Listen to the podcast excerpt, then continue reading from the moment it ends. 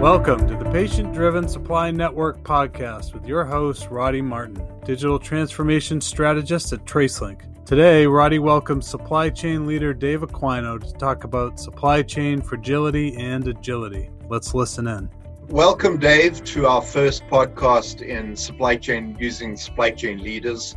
Very exciting. Um, we've got a really, really good lineup of uh, experienced supply chain leaders over the years to find out, you know, where supply chain has gone from yesterday, today, uh, given the pandemic, and tomorrow. And I'm really proud to have Dave uh, as a very experienced supply chain leader, not only with supply chain, but with IT and business operations background in the thing. So, Dave, why don't you introduce yourself? Thanks so much, Roddy. Great to be here. I really appreciate uh, getting to join and talk about this uh, a series of issues and opportunities today. Uh, my name is Dave Aquino. Uh, most recently, I was the Chief Operating Officer and CIO for Shark Ninja, $2 billion home appliance company based in Needham, Massachusetts. And prior to, to that role, I was uh, for six years the COO and CIO for a apparel and uniform company, uh, Barco Uniforms, that was focused half on healthcare as well as the other half on corporate identity and, and um, quick service restaurant business. So great to be here. That's fantastic. And Dave, no, given that uh, you know you were in the PPE space, so to say, maybe the bottom end of PPE space, but give us some anecdotes because you've recently got re-involved in your own operation in PPEs and sourcing. Give us a few anecdotes about how you've seen this from a supply chain point of view because certainly from the outside um, the, the lack of responsiveness in supply chains and the lack of visibility seems to have been you know a real nightmare and i'm sure it is for you sourcing uh, equipment. Yeah i think you know it's it's an unprecedented time as we know probably the understatement of the day.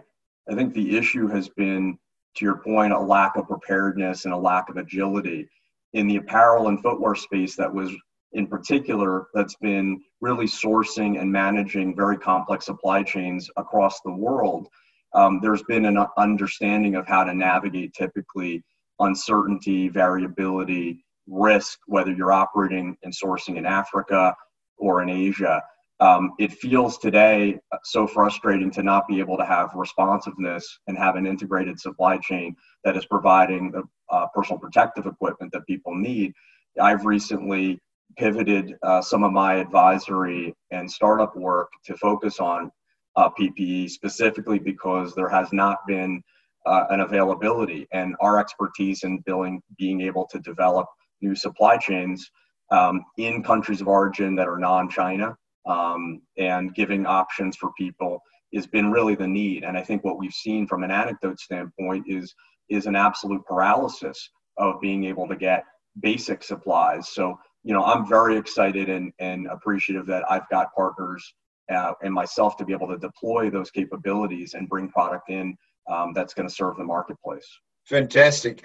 Dave, you've also had an interesting uh, set of roles. I mean, head of IT, uh, COO in a, in a really serious global operating business uh, that involves a lot of international sourcing and procurement, but also head of supply chain.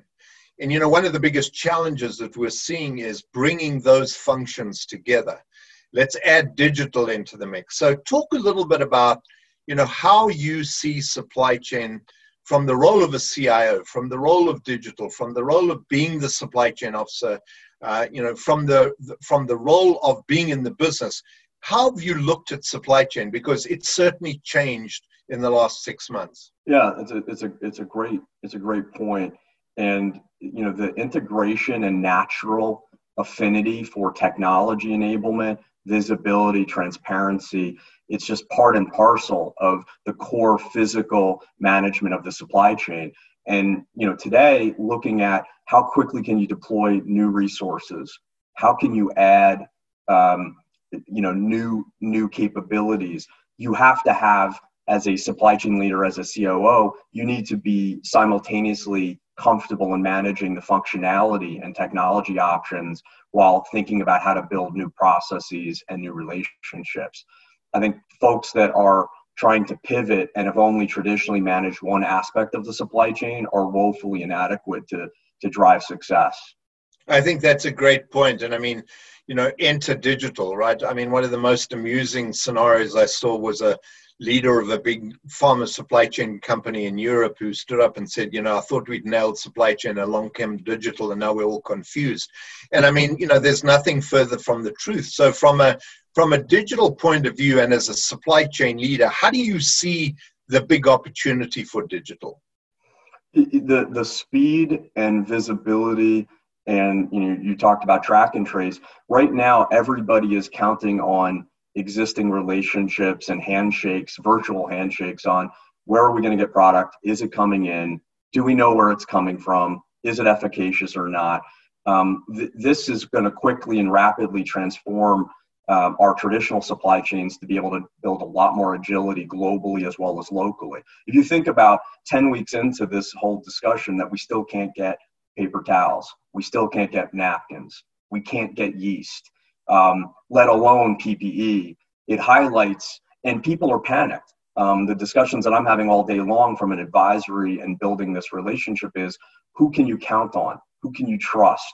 Having direct visibility into the inner workings of manufacturing, distribution, and logistics is is a is a table stakes kind of deal. And I think we're going to see a pivot point, much like we saw in the last recession, of just this appetite for services and digitization that has never been uh, encountered before.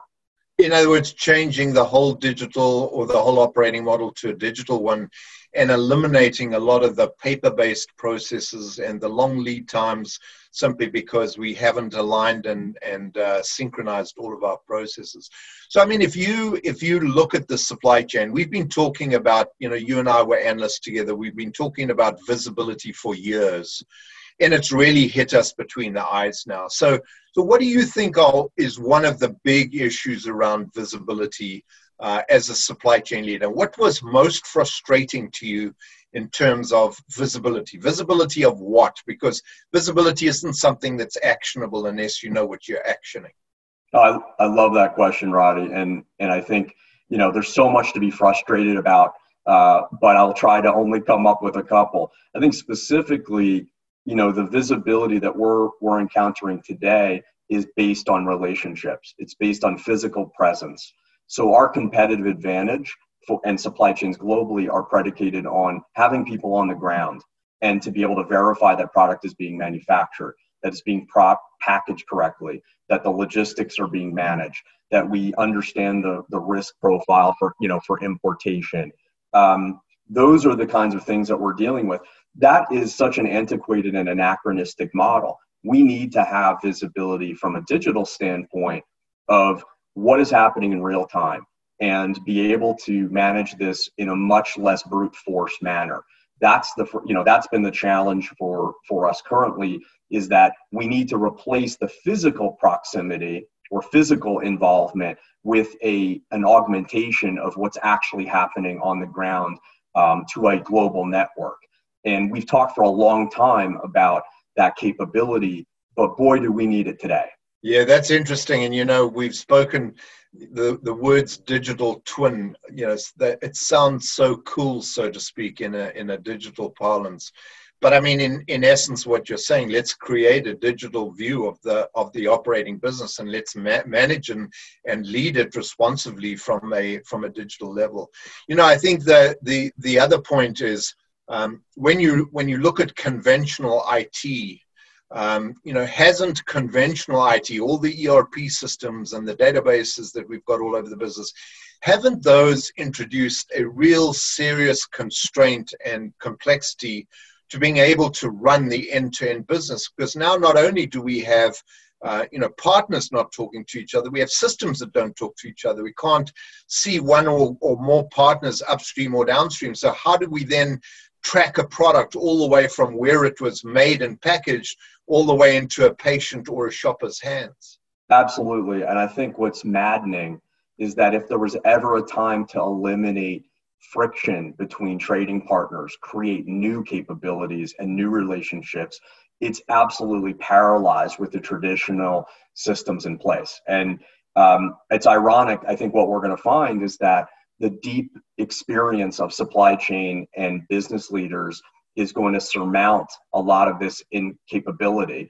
Um, yet we desperately need to have systems that allow us to integrate and incorporate new business partnerships, new relationships fast and seamlessly. Um, that that you know the, the fact is big companies, governmental agencies, you're getting emails seven days later saying, "Oh, we got your email. We know you have product, but we're not sure how to decipher who you are and how to operate." Meanwhile, we've sold 500,000 units of product to to all kinds of customers all over the place.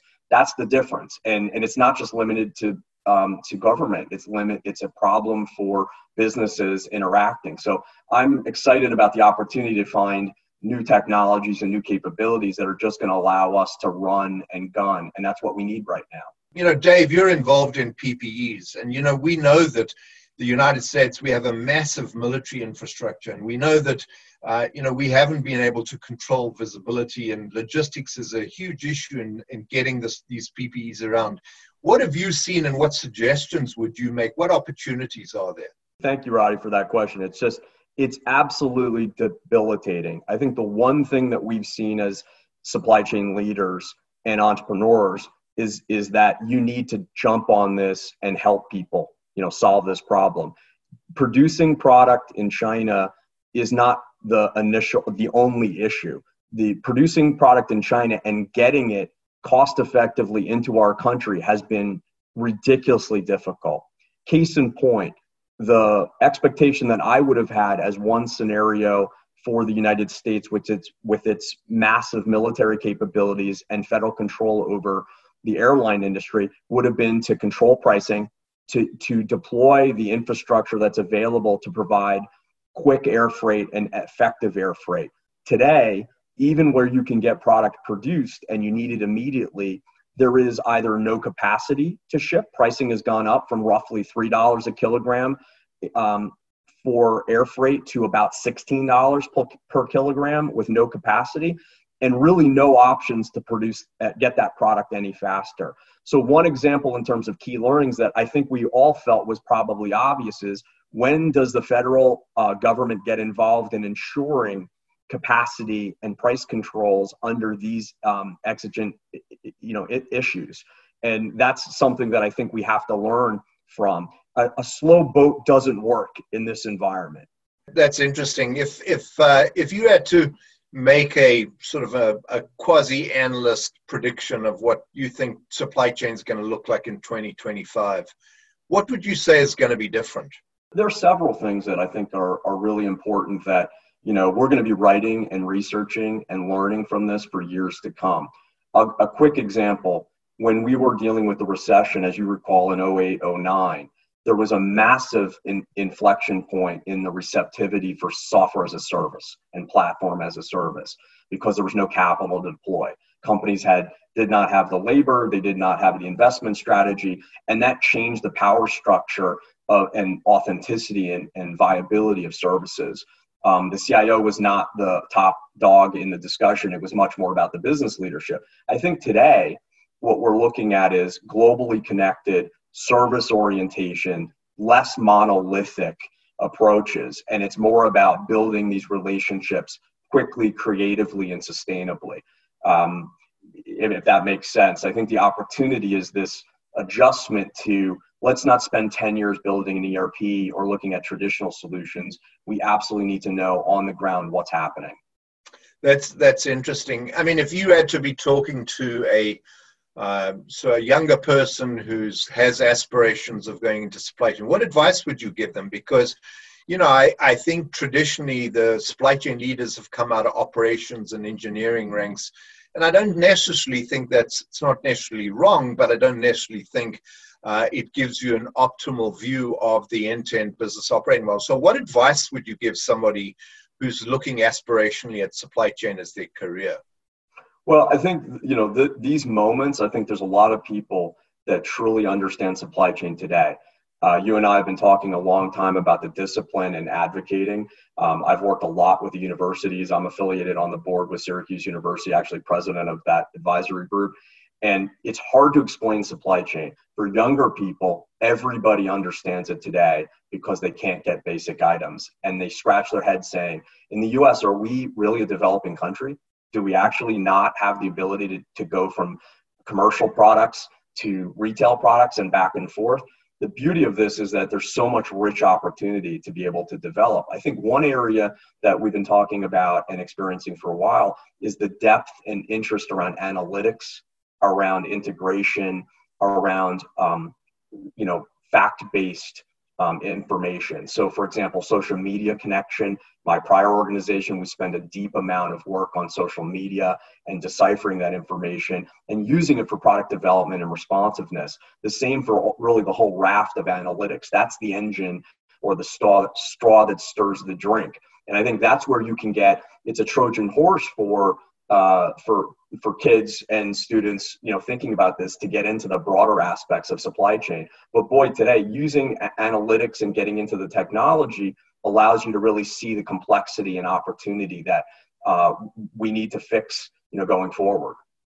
So I love that perspective. I, I think that analytics has traditionally been seen by maybe the sort of the more traditional supply chain community as answering those questions we knew the business had how much, how many, when, how many times did this break, how many times did we miss an order. But I think to the younger generation coming up through the ranks, analytics seems to come much more intuitively to them. And they're looking for patterns in data, they're looking for models, they're looking to answer questions we never even knew we, we could answer. So I think I absolutely agree with you that going forward into the future, with all of this data that we have around from all these digital flows, and that's simply going to get more, we can start really exploring that and, and building much more efficient uh, visibility, analytics, understanding of how business models work, getting faster responsiveness of, of events. So I think that's a it's very exciting to look forward into 2025. So if we just on the last point that I want to make, and that is you know what's what's interesting is the word agility is coming back into the agenda. You know we've seen uh, agility in the context of lean. We've seen agility in the context of software development. We've seen agility in the context of manufacturing and supply chain.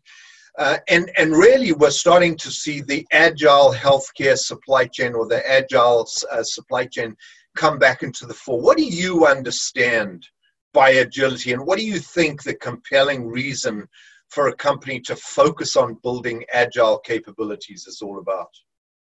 I love it. It's such an important point. Uh, think about today. We have gone, uh, we pivoted really like 180 degrees from shopping in store to basically that's a suicide mission for many people. Um, the ability to shop online in massive capability has even outstripped the capabilities of Amazon. Try to do Amazon Fresh, try to do any of these systems, and the whole structure. That's funny. Amazon's talking to me. Um, they're everywhere. Amazon off. So, so, so, Amazon Siri heard you say Amazon. She thought you wanted to place an order. There is that's the digital world right in the middle of our webinar. That's great but I, will try to use the A word then. But the ironic thing is when you talk about agility and pivot, um, you talk to a hundred people and they'll say to you, I, I shopped. It was painful in terms of being online. I can't determine if anything's in stock. I don't know if I'm going to, until the end, if stuff's going to get stripped out of my cart. And I don't know that I'm going to ever be able to get an appointment. How, from an agility standpoint, from it, when we talk about technology and analytics, um, certain companies will identify this quickly and change the shopping experience to ensure, for example, that you get a delivery date first, that you are really clearly understanding what product's available, that you're going to be able to get it in a convenient time and cost, and you're going to have visibility into when product, if it's out of stock, when it's going to be in stock. We've been talking that as time immemorial. So agility, the second part is, so that's a very basic fundamental area. The second part is I've invested in a company called Squip, which is a 3D enabled 3D manuf- 3D printing manufacturing, which is time in essence of needing product. Um, people don't have basic products. Um, they don't have personalization options. We need to change the manufacturing model to allow mul- a multitude of options. So think about the technology married to really true manufacturing, non-traditional that's going to allow us to pivot much faster and respond to these types of events in the future. We need to have a fundamental rethinking about what's traditional manufacturing, how to integrate it into new technologies, and enable different global options at the at the uh, flick of a switch, so to speak. You know, it's so exciting, and you know, this is the last point, and and I really appreciate you um, with all your experience, Dave, making time available for us. But I think the last point is I always advocate to companies, you know, just in a, a, trusted thought leadership advisor point of view. Think about your supply chain from making product and getting it to the customer in the most efficient way. But when you think about why it's not getting there, think from the patient or the customer or the shelf back to supply. And I think that's such a fundamental issue. And we have to teach people how to think from the shopper back. The way you articulated your frustrations as a shopper, you started off with, hey, I do the click. This is what I expect to happen. And, and I think that's not necessarily how all companies think about their supply chains. They're making tons of stuff. They're shipping it to a place where they think it's going to get sold, and they rely on salespeople to get rid of and sell the product versus let's figure out what's really needed. Let's figure out what degree of customization. Let's not make waste, but let's figure that out and rebuild the supply chain from the shelf all the way back to the supply system. So, Dave, thank you very much for making your time. This has been enlightening. And, and once again, I think the, the fact that you've been a CIO, you've run supply chains, you've been a COO in the business, I think those sets of unique capabilities brought together to talk about supply chain, that's really what makes this so exciting and so live. So thank you very much for your time. Thank you very much, Roddy.